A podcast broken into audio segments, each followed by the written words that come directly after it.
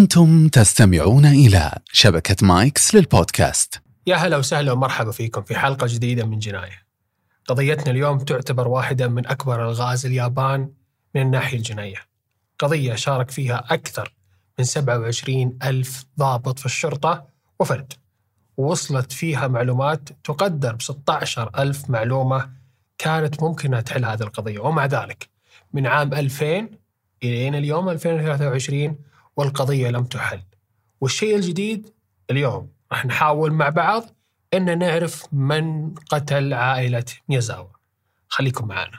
يا هلا وسهلا ومرحبا فيكم. معكم محمد الشيباني من استديوهات مايكس بالرياض والتاريخ اليوم يشير إلى 15 5 2023 بمعنى إنه نحتاج نرجع في التاريخ إلى 30 ديسمبر عام 2000 قضية حصلت فيها كثير من التداخلات ويا حبذا يعني كذا تعطوني كذا شوي بس إنه تساعدوني في النقطة هذه يكون معنا ورقة وقلم لأنه تفاصيلنا في هذه القضية كثير جدا وراح نتلخبط بأكثر من نقطة فيفضل إنه جنبكم ورقة وقلم ومشروبكم المفضل. زي ما قلت لكم في بداية الفيديو بأن القضية هذه إلى الآن لم تحل وفيها 23 أو أكثر من 23 ضابط شارك فيها وفرد وبرضه 16 ألف معلومة. خليني بس أوضح لكم حاجة مهمة جدا. في تقليد في اليابان ثقافي يكون قبل بداية السنة واللي هو أوميسيكا اللي يعتبر بشكل عام حاجة احتفالية يعني يكون فيها أكل تراثي ياباني تجمع الأسرة وهي من مظاهر الاحتفال ترك عام والانتقال إلى عام آخر يعني خلينا نقول أنهم يحتفلون يقول لك okay السنة اللي راحت هذه okay ممتازه وحلوه نتمنى تكون السنة الجاية أفضل هذا في الثقافة اليابانية ما علينا خلنا أعلمكم اليوم عن الشخصيات المهمة وركزوا فيها وسجلوها معي تقدرون. بنبدأ بالشخصيات المهمة جدا في قضيتنا وسجلوها معنا. لما نجي نتكلم عن الأب ميكيو ميازاوا وعمره 44 سنة وشغال في شركة Interbrand للتسويق واللي مقرها الأساسي في لندن. إن جيت سألت الناس عن ميكيو وقلت لهم ميكيو هذا وش وضعه وكيف ممكن يتعامل مع الجيران وكيف هويته وشخصيته في العمل. ميكيو هو شخص طبيعي جدا رب أسرة متعاون ظريف متساعد متفهم شخص ما يزعل ما يغضب ما عنده عداوات. والزوجة اسمها ياسوكا ميازاوا عمرها 41 سنة تشتغل كمدرسة. والبنت اسمها نينا وعمرها 8 سنوات. والولد وآخر العنقود اسمه ري وعمره ست سنوات. وري كان عنده مشكلة في النطق وتأخر فيها وكانوا يراجعون الأسرة عند شخص مختص. الآن إحنا انتهينا من الشخصيات الأساسية في هذه القضية. الآن بننقل لنقطة مهمة ثانية في قضيتنا ألا وهي العقار أو البيت اللي بعد كذا راح يتحول إلى لغز الجريمة اللي بنتكلم عنها اليوم. وهو بيت اشتراه ميكيو ياسوكا عام 1990 يعني قبل ارتكاب الجريمة بعشر سنوات وكانوا توهم متزوجين. وكان هذا المكان في يعني منطقة خلينا نسميها نوعا ما راقية في ذاك الوقت. الآن ننتقل للنقطة الثانية الأهم في قضيتنا اليوم ألا وهي العقار أو المنزل اللي بعد كذا بيتحول لمسرح جريمة لقضية لم تحل إلى اليوم. المنزل هذا اشتراه ميكيو ياسوكا عام 1990 في بدايه زواجهم. في منطقة راقية كانت المنطقة هذه من أكثر مناطق اليابان اللي هي 23 منطقة لها نوع من النمو العقاري. يعني بيقولون إنه هذه المنطقة بعد فترة بتكون استثماريا ممتازة.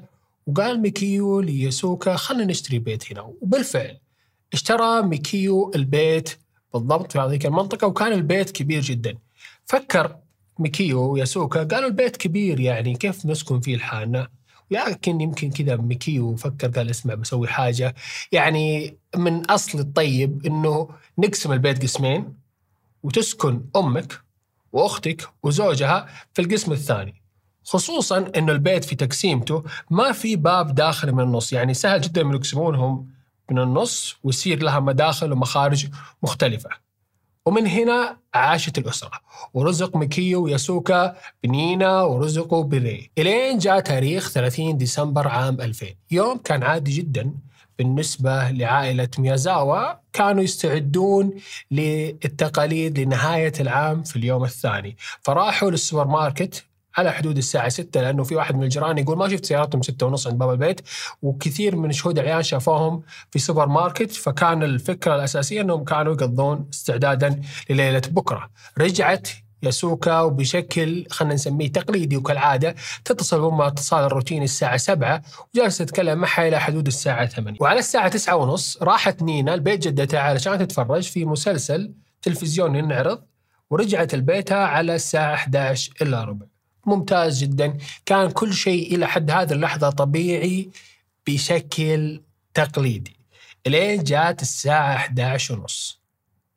الساعة 11 ونص سمع زوج أخت ياسوكا صوت ضربة أو اصطدام أو قفزة من بيت جيرانهم اللي هم أخت زوجته وميكيو والأسرة. فما شال في باله الفكرة قال يمكن يلعبون بكرة إجازة والأطفال ويناقزون يمين ويسار فالموضوع بالنسبة له شيء عادي. طبيعي جدا. تفرج خلص البرنامج حقه وبعد كذا راح ونام. في اليوم الثاني أم ياسوكو هي متعودة عندها كذا روتين كل يوم بنتها تتصبح عليها وتمسي عليها كذا بالحرف يعني مجازيا إنه كل يوم لازم تتصل فيها أكثر من مرة. فعدت ساعات الصباح الأولى ستة سبعة ثمانية تسعة عشرة ما في ولا اتصال من ياسوكو الأم بدأت تقلق أنه هذا الأمر على غير عادة بنتي اللي أعرفها من سنوات من يوم ما سكننا هنا أصلا من عشر سنوات. هذا الموضوع بان على ملامحها فدخل عليها زوج بنتها وشافها كذا يعني متلخبطة فقال إيش فيك أنت كذا وجهك مو باين إنك يعني مرتاحة. قالت له اسمع والله أنا خايفة صراحة لأنه يسوك حد الحين ما كلمتني وما هي من عادتها بنتي إنها ما تكلمني ذا الوقت. خصوصا إنه اليوم يعني عندنا اومسيكا ولازم إن نجهز لها وتعرف زي كل سنة. قال لها يا بنت الحلال لا تخافين أنا سامحهم أمس يلعبون لين الساعة 11 سمعت صوت العيال هم ينقزون يمين ويسار وعاد الموضوع. هنا الجدة خافت. كذا قلبها انقرص. قالت لا لا اسمع أنا بروح أبى أتأكد. دقت أول شيء التليفون قبل ما تروح والخط ما كان يمسكها قلقت زيادة. طلعت من البيت وخلنا أشرح لكم الآن كذا يعني هندسيا شوي معليش المهندسين إخواننا بس كذا بنستعير ناخذ الفكرة من عندكم. خرجت من البيت وأخذت لفة كاملة لين ما وصلت للباب اللي يؤدي إلى بيت ميكيو ميازاوا. دقت الباب دقت الباب دقت الباب. ما حدا رد عليها. هنا بدأ الهلع يجري في عروقها. ذكرت إنه بنتها ياسوكو أعطتها مفتاح احتياطي قالت له يعني إنه إذا سافرنا ولا رحنا مكان بعيد ولا شيء تقدرين إنك تنظفين البيت وتنتبهي له في غيابنا. فقالت بس ما إلا هي. رجعت مرة ثانية أخذت اللفة كاملة وركزوا. أخذت اللفة كاملة ورجعت لبيتها وجابت المفتاح وفتحت الباب. أول ما فتحت الباب كانت المنطقة باردة صامتة وكأن لا يوجد إنسان عايش في هذا البيت. كأنه مهجور. هنا فعلا بدأت تحس إنه في مصيبة حاصلة. مو من عاداتهم. على الأقل لو الأم والابو نايمين العيال يكونوا موجودين لو العيال نايمين واحد منهم موجود في شيء غلط قاعد يصير وحاسة إنه في قلبها كذا في حاجة ما هي مضبوطة. مشت وهي تنادي ياسوكو ميكيو نينا ري ما كملت موضوع ري إلا وتعرقلت في شيء. لما تعرقلت فيه وطاحت يدينا طاحت على منطقة لزجة شوي. المنطقة هذه لما رفعت يدينا وشافت إلا هي حاجة مادة متخثرة كذا غريبة على طول يعني أخذت المصباح في يدها وقامت تكشف على المكان لقيته دم. رجعت المصباح مرة ثانية على المكان اللي سقطت فيه لقت جثة ميكيو قدامها مصاب بعدة طعنات وكان مقابل للدرج اللي طلع للدور الأول. هنا ذعرت بشكل كامل. انهبلت انجنت قامت تصارخ طلعت تركض للدور الثاني تبغى تشوف بنتها وأحفادها. إن شاء الله إنهم بخير ولكن دوبها وصلت للدور الثاني إلا وهي تشوف بنتها. وحفيدتها نينا اللي قبل 12 ساعة كانت موجودة في حضنها تتفرج. في برنامج تلفزيوني قدامها ميتين مطعونات حاولت قدر الإمكان إنها تسوي أي فعل تتأكد من نبضهم، تتأكد إن عندهم تنفس، تحاول تصحيهم، محاولات خلينا نسميها إنسانية عاطفية أكثر ولكن كانوا متوفيين لفترة طويلة والأمر كان غير مجدي. هنا الجدة بدأت تتمالك نفسها وقامت قالت الآن ما في إلا واحد مفقود. وبدت تفتش الغرف غرفة غرفة. تفتح الغرفة الأولى وتطالع فيها ما فيها أحد. تفتح الغرفة الثانية ما فيها أحد. إلين ما وصلت إلى غرفة ري قالت أكيد إن شاء الله بيكون هنا. ما دام إنه مو موجود معهم برا فإن شاء الله بيكون حي. فتحت غرفة ري وقلبها يدق بسرعة. أول ما شافت ري على السرير حاولت تتأكد إنه ما في أي بقع دم على السرير وفعلا ما كان في أي بقع دم. هنا الفرحة انمزجت مع الحزن الموجود. يعني على الأقل هو الوحيد اللي حي وممكن المجرم انتبه أنه هو موجود هنا وما قتله خصوصا أنه نايم. جاءت نقزت على السرير. ري ري قوم اصحى اصحى اصحى. ري ما كان يرد. فاجأت هنا إلى أنه ري كان بارد جدا. والحقيقة أنه ري كان متوفي. وبتعرفون أنه خلال التحقيقات والشرطة وصلت لأنه موضوع أنه ري أول من قتل في الأسرة. ولكن ما مات بالطعن مات مخنوق. بدأ بنتكلم فيها عن هوية المجرم. مباشرة جدة نزلت مرة ثانية حاولت تتمالك نفسها بعد البكاء والانهيار العصبي اللي صابها وأخذت التليفون دقت على الشرطة. الشرطة وصلت للمكان وأول ما وصلت المكان في بداية التحقيقات مكتوب بأنه هذا الموضوع يعتبر وحشي جدا لدرجة أنهم ما يعرفون اللي داخل البيت هذا. هل هو إنسان؟ أو كائن متوحش من شدة الطعنات الموجودة. مباشرة الشرطة بدأت تأخذ الأقوال من الأشخاص اللي يعرفون ميكيو وياسوكا وهم بالضبط جيرانهم اللي هم عائلة ياسوكا وبدأ يسألونهم في شيء غريب حصل قبل كم يوم في حاجة حصلت قبل كم يوم.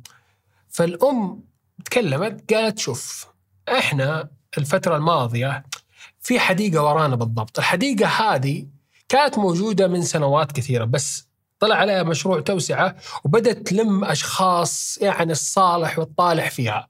والموضوع صار مزعج بالنسبة لنا وفي يوم من الأيام ميكيو تهاوش مع مجموعة مراهقين وشباب يقال أنهم عصابة دراجين مشهورة عندنا هنا في طوكيو. هذا الشيء أنا شاكة فيه. واصلا هذه الحديقة سبب إنه ميكيو جاء وفاتح زوجته وقال لها إنه روحي قولي لأهلك إنه خلاص إنه بمجرد ما يبدأ عام 2001 بنروح ندور مكان ثاني نسكن فيه لأنه البيت أو المنطقة اللي إحنا ساكنين فيها بعد ما كانت في عام 1990 فيها أكثر من 200 عائلة. الآن ما صار فيها إلا أربع عوائل بس عائلتنا وعائلة أمك وأختك وزوجها وعائلتين في الشارع المقابل. بس بسبة الإزعاجات الموجودة من هذه الحديقة بعد التوسعة. لأنه فيها مكان للتزلج أو خلينا نقول مسار التزلج سواء كان للتزلج على اللوح أو حتى على يسمونها جزمة بكفرات أتوقع كذا. أوكي. هي جزمة بكفرات. ما علينا. أخذوا الاقوال من الجدة راحوا عند زوج الأخت. قالوا له طيب أنت إيش اللي صار وإيش الموضوع وإيش سالفة الصوت اللي سمعته أمس؟ قال شوفوا يا طويل العمر أنا الصوت اللي سمعته أمس الساعة 11 ونص جاء المحقق قال له متأكد 11 ونص؟ قال لي 11 ونص قال إيش الشيء اللي اكد لك إنه 11 ونص؟ قال أنا مسجل المقطع أو مسجل البرنامج هذا اللي أنا أتفرج فيه علشان زوجتي كمان تتابعه معايا بس هي نامت بدري فتعال وشوف وتاكد كيف الآن هو موجود عندنا الساعة 11 ونص بمعنى إنه الصوت اللي حصل كان بالضبط في الساعة 11 ونص. قالوا طيب هذا بس اللي عندك؟ قال ها؟ قال ما شفت شيء غريب حاجة حصلت شكاوى غريبة أشياء مو يعني ما كانت في مكانها قبل يوم الجريمة. قال إلا يوم 25 ديسمبر يسوكو اتصلت علي لأنه زوجها كان في العمل وقالت لي ترى في سيارة لها كم يوم توقف برا وضعها غريب. قال لها الضابط طيب روح شفت في السيارة هذه؟ قال له لا والله ما ما رحت دورت السيارة. أصلا تعرف إنه ورانا حديقة وعادي الناس يوقفون هنا مع إنه ياسوكو قالت لي إنه ترى في مواقف مجانية موجودة عند الحديقة. واصلا لو هو شخص يبغى الحديقة راح يضطر إنه ينقز من فوق سور بيتنا وينقز السور حق بيتنا من ورا عشان يوصل الحديقه يعني موضوع مو طبيعي. يعني اللي يوقف سيارته هنا هذا واحد يعني موضوع مريب. الشرطه قال طيب رحت بعد كذا يعني رحت اكدت قال لهم لا والله حاول تهديها وصلي على النبي الموضوع هذا ما هو حقيقي وهذا كله خيالات ولا تفرجين في فيلم أكشن. بس ما كنت أتوقع إنه بيصير الموضوع هذا كذا. قال الضابط ما في مشكلة. الآن بناخذ منكم معلومات وبنشوف أكبر عدد ممكن من الشهود اللي بيساعدون على هذه النقطة. هنا راحت الشرطة وطلعت بيان أولي تقول اللي كان موجود وقريب من منطقة أو بيت ميازاوا وشاف شيء غريب أو لاحظ حاجة غريبة يتواصل معنا. في هذه الأثناء فريق الأدلة الجنائية وصل إلى استكشاف بأنه المجرم اللي جاء ودخل البيت استخدم سكينتين. سكينة من نوع الساشيمي واللي هي نوع من السكاكين ما هي متوفرة بكثرة في البيوت. ويعني سكينة كذا نوعها مميز بتبان قدامكم واللي يسمعنا يقدر يبحث عنها مثلا في محركات البحث سكين الساشيمي. ف في لحظة انكسر سكين الساشيمي وبعد كذا المجرم نزل للمطبخ وأخذ سكين ثانية وكمل جريمته.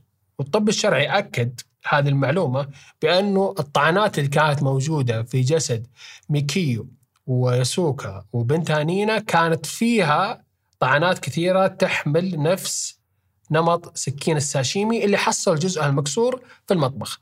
بس نينا وأمها يسوكا كان عندهم طعنات أكثر كانت بسكين المطبخ اللي كانت موجودة في مسرح الجريمه، يعني المجرم كان يحاول يقتل الأم ونينا وصرخوا والأب سمع الصوت وطلع فقرر إنه يهاجم مصدر الخطر الأولي ومع الحراك الموجود والعراك صار في نوع من الكسر للسكين.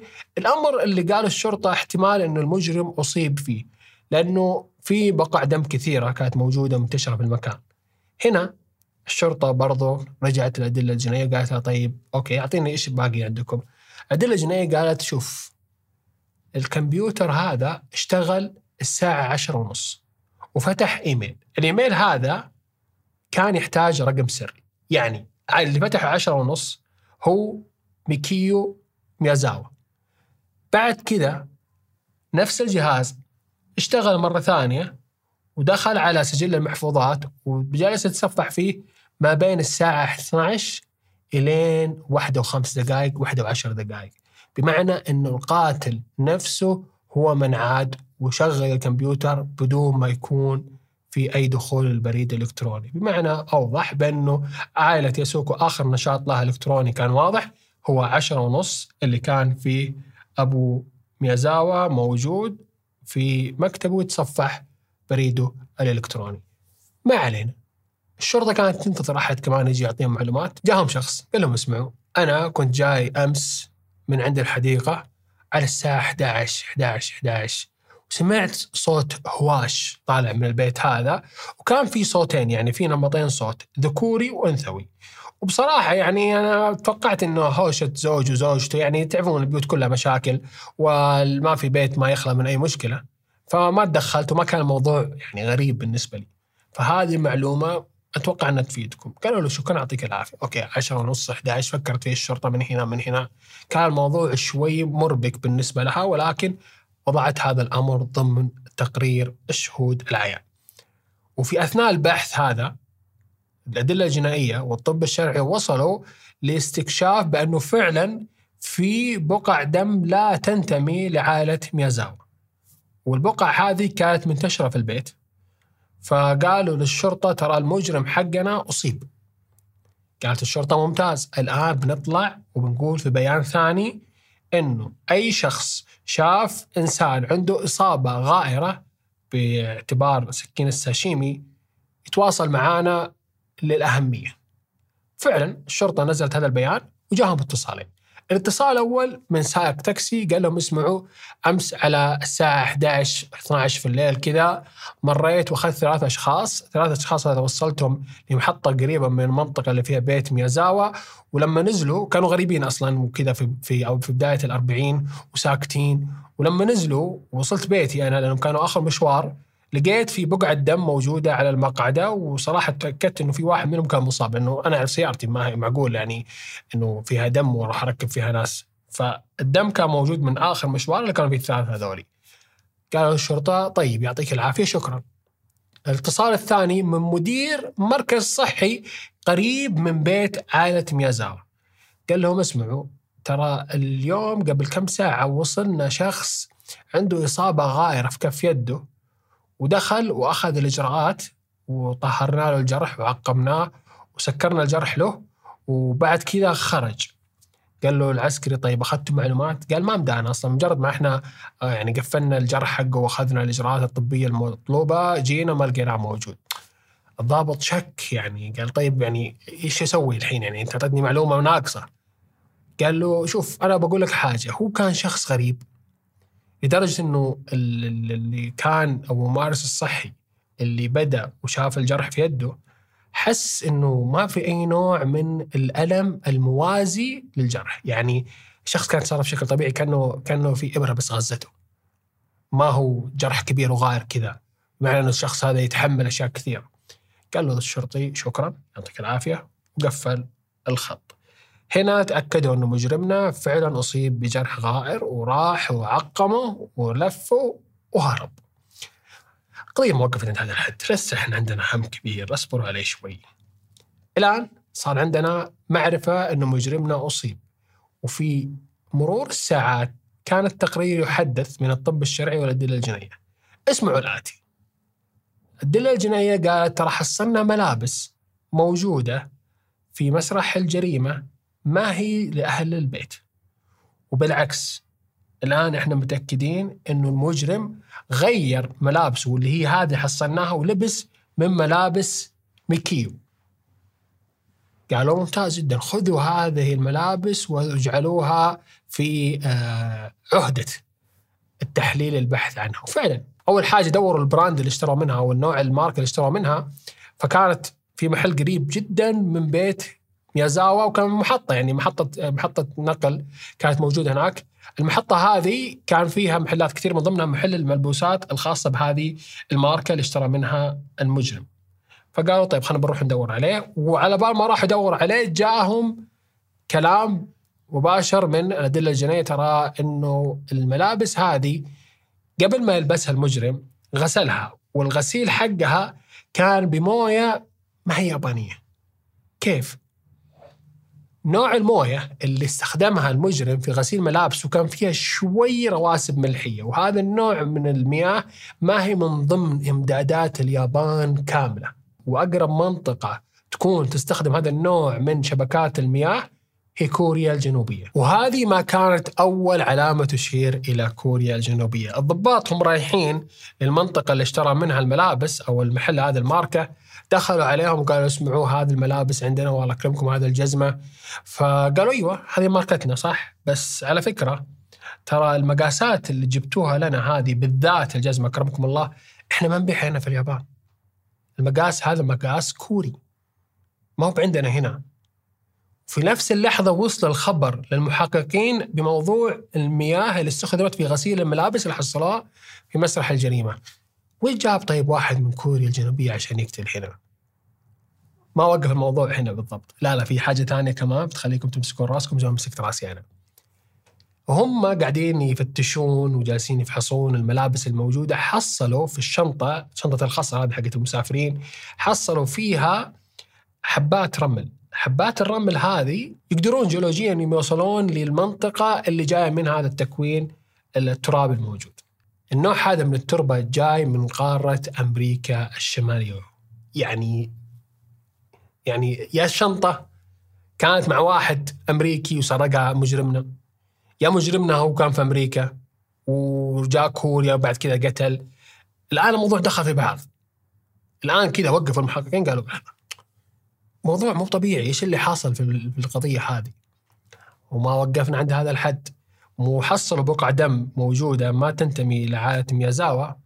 وراحوا فحصوها عشان يوصلون خلينا نقول للتوصيف عرقي أقرب لصاحب هذه البصمات بما إنه ما لقوه في القواعد البيانات الموجودة عندهم ووصلوا لنتيجة بأن هذا الشخص مختلط الأعراق يعني في عرق ياباني وفي عرق كوري وفي عرق أوروبي يعني يعني إيش؟ صدق يعني إيش؟ على العموم كان من الأشياء الغريبة حصلوها برضو من الملابس لقوا منديل مكوي بشكل غريب في وسط الحوسة في الملابس هذه كلها وكان المنديل هذا محطوط في يعني في جيب واحدة من الجيوب الموجودة في ملابس هذا الشخص، الشرطة مو عارفين إيش يسوون الحين. يعني فعلا قالوا بنوقف هنا لحظة بنشوف إيش قاعد يصير. رجعوا لمسرح الجريمة عشان يشوفون معهم الأدلة والأوراق والتقارير اللي صدرت من الأدلة الجنائية والطب الشرعي وعرفوا إن المجرم دخل من شباك حمام أكرمكم الله في الدور الثاني. وبعد كذا راح مباشرة لغرفة ري. وقتله خنقا بعد كذا طلع السكين الساشيمي وكان رايح لغرفة نينا وأمها يسوكو ولكن صادفهم في الطريق. لما صادفهم في الطريق هاجمهم ومع مباغتتهم بالهجوم صرخوا. هنا خطته فشلت.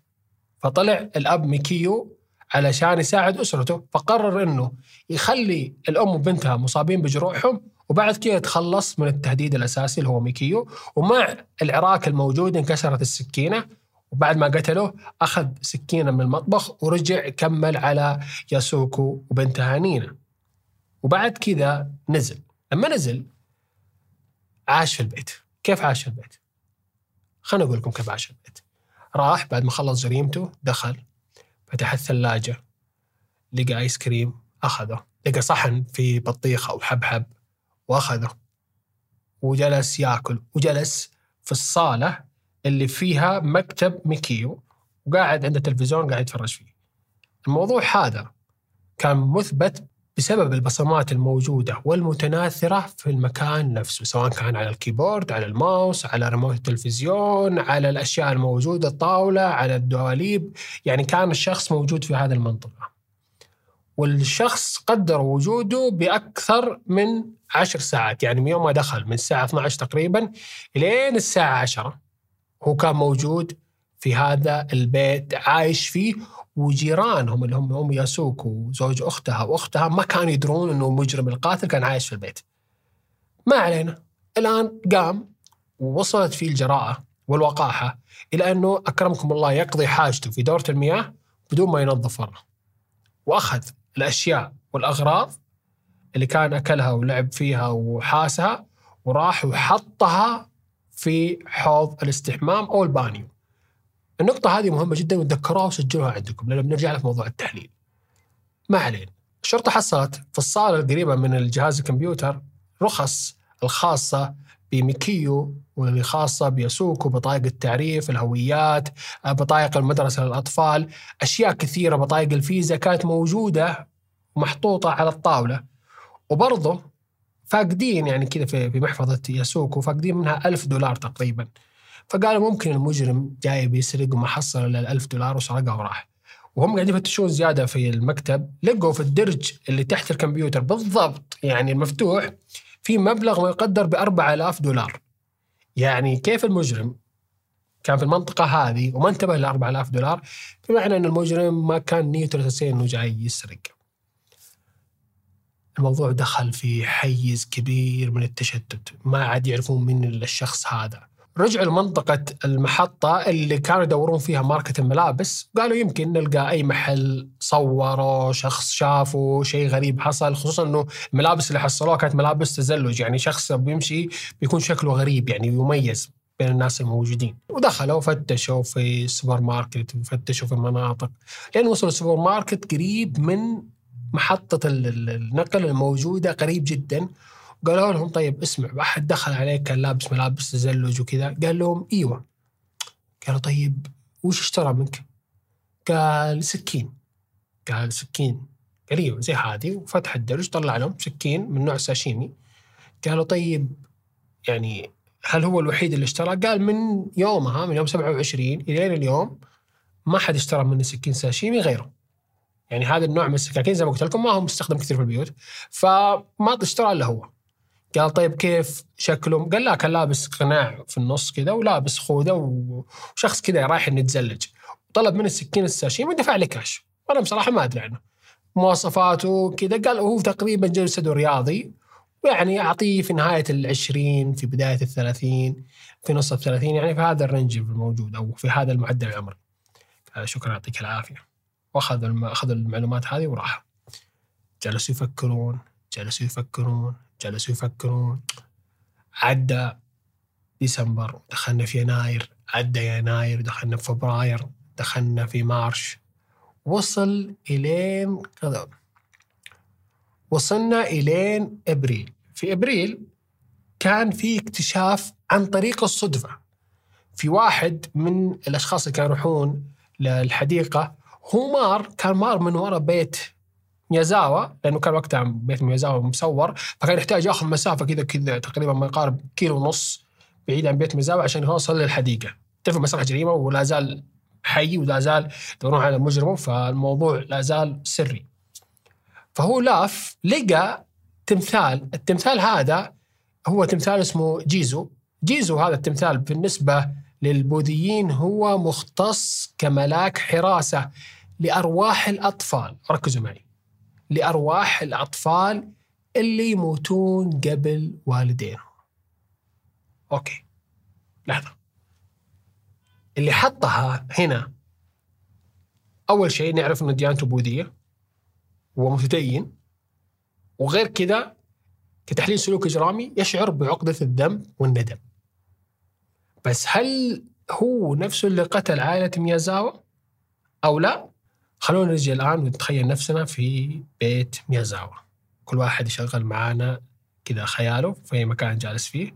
والآن إحنا داخلين أو واقفين عند برا عند بيت ميازاوا. قرر المجرم إنه يكسر زجاج النافذة الخاصة بدورة المياه الله يكرمكم في الدور الثاني.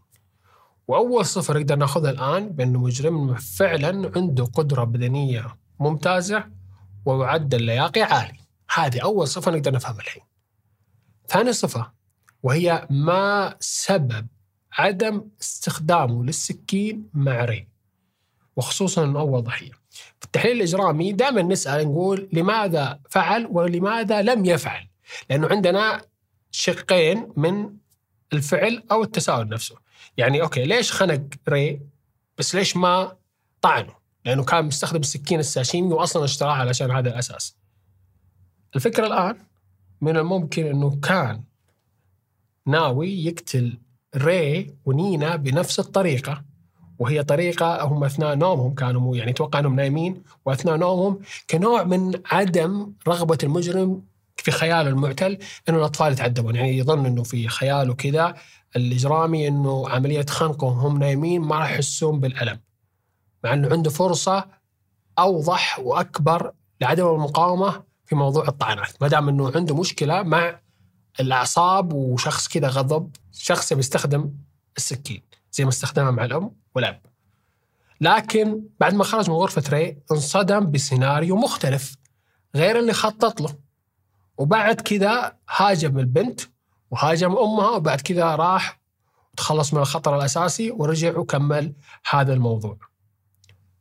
تمثال الجيزو هذا فعلا يؤكد هذا المعلومة. يعني تمثال الجيزو اللي وضع هو يوضع لهدف معين. زي ما قلت لكم يوضع لأرواح الأطفال اللي يموتون قبل ذويهم لحمايتهم من الشياطين أثناء صعود هذه الأرواح إلى عالم الأرواح. لأنهم كذا في اعتقادهم في, في, البوذيين إنه الأرواح هذه أرواح الأطفال إذا ما كان معها أبوها وأمها يعني ميتين قبلهم اثنين أو واحد منهم بيستقبلهم فوق وبيحميهم فخروجهم الآن وجود ذويهم على الأرض أحياء راح يؤدي إلى عملية توهان واختطاف من الأرواح الشيطانية لهذه الأرواح في هذه المعتقدات اللي عندهم. فمعناها إنه المجرم اللي حط أو الشخص اللي حط هذا التمثال في هذا المكان واللي كان بعيد كيلو ونص عن بيت ميازاوا هو كان يبغى فعلا يتأكد إنه أرواح الأطفال حسب معتقده الديني محمية من الأرواح الشريرة لأنه في الأساس كان مخطط إنه الأطفال قبل ما يموتون الأب والأم يموتون هم بس أنا عشان أبعد عن الذنب فبقتلهم بطريقة غير مؤذية. هذا الشيء بعقله الإجرامي فقط.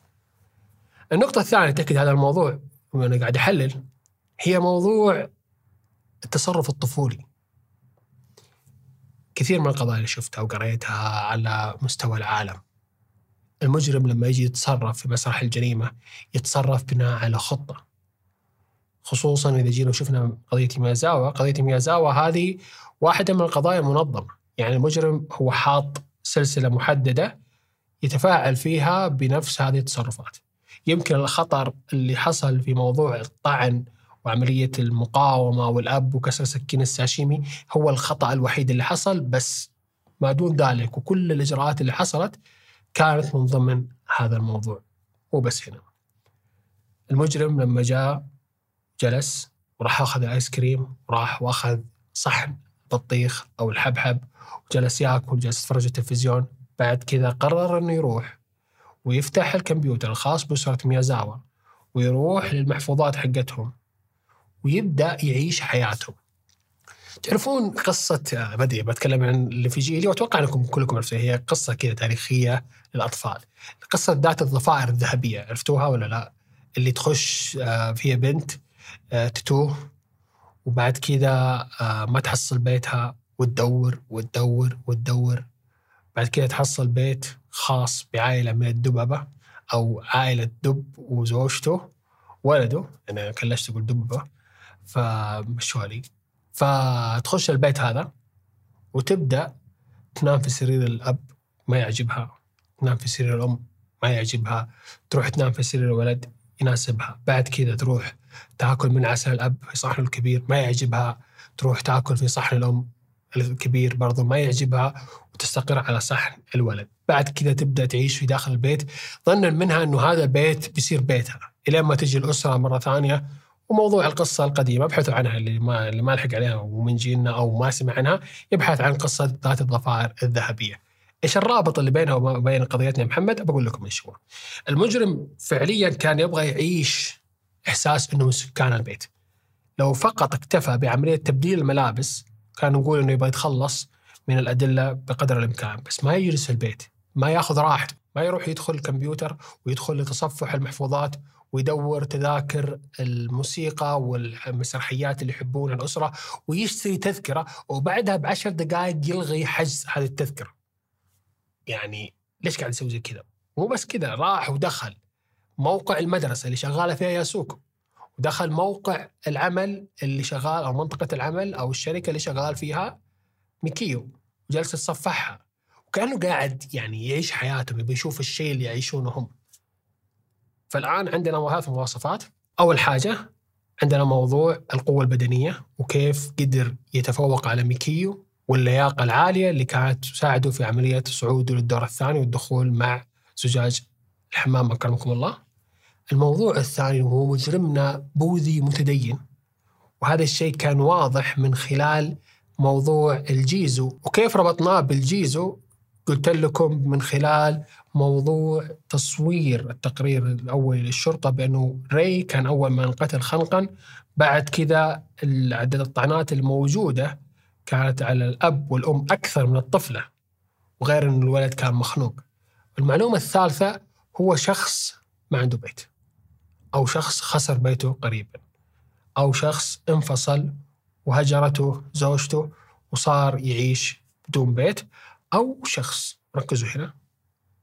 عايش مع أمه أو أخته الكبيرة وما يشعر بأنه هذا البيت بيته. وخصوصا لما نشوف مثل الأفعال هذه اللي آيس كريم ياكله وياخذ البطيخ. يعني يعني أفعال خلينا نقول نمنع عنها الأطفال عموما. بس هو سواها. وحتى وضعها كلها في حوض الاستحمام زي ما قلت لكم بداية القضية.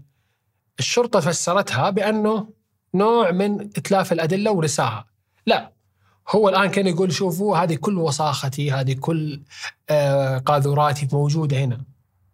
يعني أكياس الآيس كريم أكياس الأكل صحن البطيخ اللابتوب الموجود جزء من البطايق. الله يكرمكم حتى حاجته لقضاها ما نظف وراه وكأنه يقول يلا الآن أنا طفشت من النظام اللي كنت عايش فيه كل يومي. أبغى أعيش بدون نظام. فهذه المعلومة ممكن تكون أقرب إنه يكون عايش مع والدته أو مع أخت كبيرة وما يحس إنه عايش في بيت والنقطة الثالثة والرابعة والثالثة تأكد هذا الموضوع يمكن تلخبطت على هذه النقاط عشان كذا قلت لكم سجل معايا وش رايكم مسجلين معايا؟ إنه في موضوع المنديل المكوي المنديل المكوي هذا يعطي انطباع على أنه يا أن الشخصية تخضع لنظام صارم في التنظيم أو الشخصية هذه عنده وسواس قهري وكان لابد من هذه الحركة كنوع من انعكاسات الوسواس القهري. ما في أي شيء واضح بس كلها تدل إلى نفس الطريق المحدد. يعني ما نقدر نجزم أي واحدة فيهم بس كلها تدل إلى طريق أنه الشخص هذا عايش تحت نظام إجباري لهذه التصرفات. في هذه الجريمة كان يمثل الفكرة الغير يعني الفكرة اللي ما كان عايشها هو أصلا. في نقطة ثانية مهمة جدا. وتأكد موضوع رغبته بالسكن ورفضه لحياته الواقعية وأسرته الواقعية. تذكروا موضوع بطايق الشغل بطايق البنك؟ آه كمان أنا يمكن نسيت أقول لكم أنه كان في ألبومات صور. لما يحطها قدامه قاعد يتفرج فيها شوفوا عندنا نوعين. نوع بيحس بالذنب ويحاول يقطعها ويكون عنده نقمة تجاهها وفي نوع لا بيخليها. هو خلاها. لما خلاها هو كنوع من عملية استيعاب الخيال بالنيابة. هو جزء يكمل كل الصورة السابقة إنه يبغى يعيش داخل هذا البيت. يمكن مجرمنا شاف عائلة ميازاوا كانت خارجة من منطقة وحسدها كجو عائلي فاقده أو ممكن شاف تصرف ميكيو مع واحد من أبنائه سواء كانت نينا أو آه يسوكو. وهذا الشيء يمكن أنا أميل له شخصيا نظرا لطبيعة الجريمة وعنفها وتقرير الطب الشرعي شاف ياسوكو تعنف ري وهنا مجرمنا قرر بما لا يدع مجال الشك في هذه النقطة إنه ري يموت خنقا لأنه يشوف نفسه في ري ويشوف ياسوكو هي الشخص المتسلط اللي في بيتهم اللي إلى حد الآن مو قادر يكسر هذا النظام. فبتبان قدامكم المواصفات الخاصة بهذا المجرم بصراحة يعني لما فكرت في هذه القضية من باب أول قلت له نحتاج فعلا نعرف أنه كثير من السلوكيات الإجرامية كانت واضحة. صح أسمع منكم الآن أنه أوكي 28 26 ألف ضابط وجندي وفرد ومتطوع ما قدروا يحلونها. مجال التحليل السلوكي الإجرامي يستخدم هذا النوع من الإشارات لبناء الشخصية. وزي ما قلت لكم هي واضحة قدامكم وخلنا نقولها للناس اللي يسمعونها مرة ثانية مجرمنا عنده لياقة بدنية عالية ولذلك نعطيه مقدر عمر ما بين 25 إلى 35 سنة. اثنين خضع لخدمة عسكرية أو خضع لخدمة أو لنظام صحي يمكن نسميها نظام النزل الصحية للأمراض العقلية لأنهم يتبعون نظام أيضا. والنقطة الثالثة هو غير متزوج أو انفصل حديثا ويعيش مع أنثى تهتم لأمره ولربما تكون هذه الأنثى هي مصدر التسلط الموجود تجاهه. لذلك قرر عملية يكون في نوع من المشاعر السلبية الأكثر والمبالغة في القتل تجاه يسوكو ويكون في تباين في قتل ري عن نينا وهي عملية الخنق. ورابع حاجة هي نتكلم عن مجرم يتدين الديانة البوذية وكان تصرفه المحدد بوضع تمثال جيزو إنه يكون في حامي للأطفال انه قرر ان الأطفال اول ناس يموتون قبل ما يموتون ذويهم وكان هدفه الأساسي هم ذوي الأطفال علشان ما يحس بالذنب فقرر إنه يحميهم وفقا لمعتقداته الدينية وعقله الإجرامي وخامسا إنه مجرمنا يبغى يعيش حياه ميازاوا وفي يوم من الأيام صادفهم في موقف واحد شد انتباههم أو شد انتباهه لهم. الآن أنا أبغى أسمع آراءكم أنتم على هاشتاج بودكاست جناية في تويتر وحتى في آه الإنستغرام وبرضه في التعليقات الموجودة في الفيديو. يعطيكم العافية وهنا وصلت نهاية رحلتنا.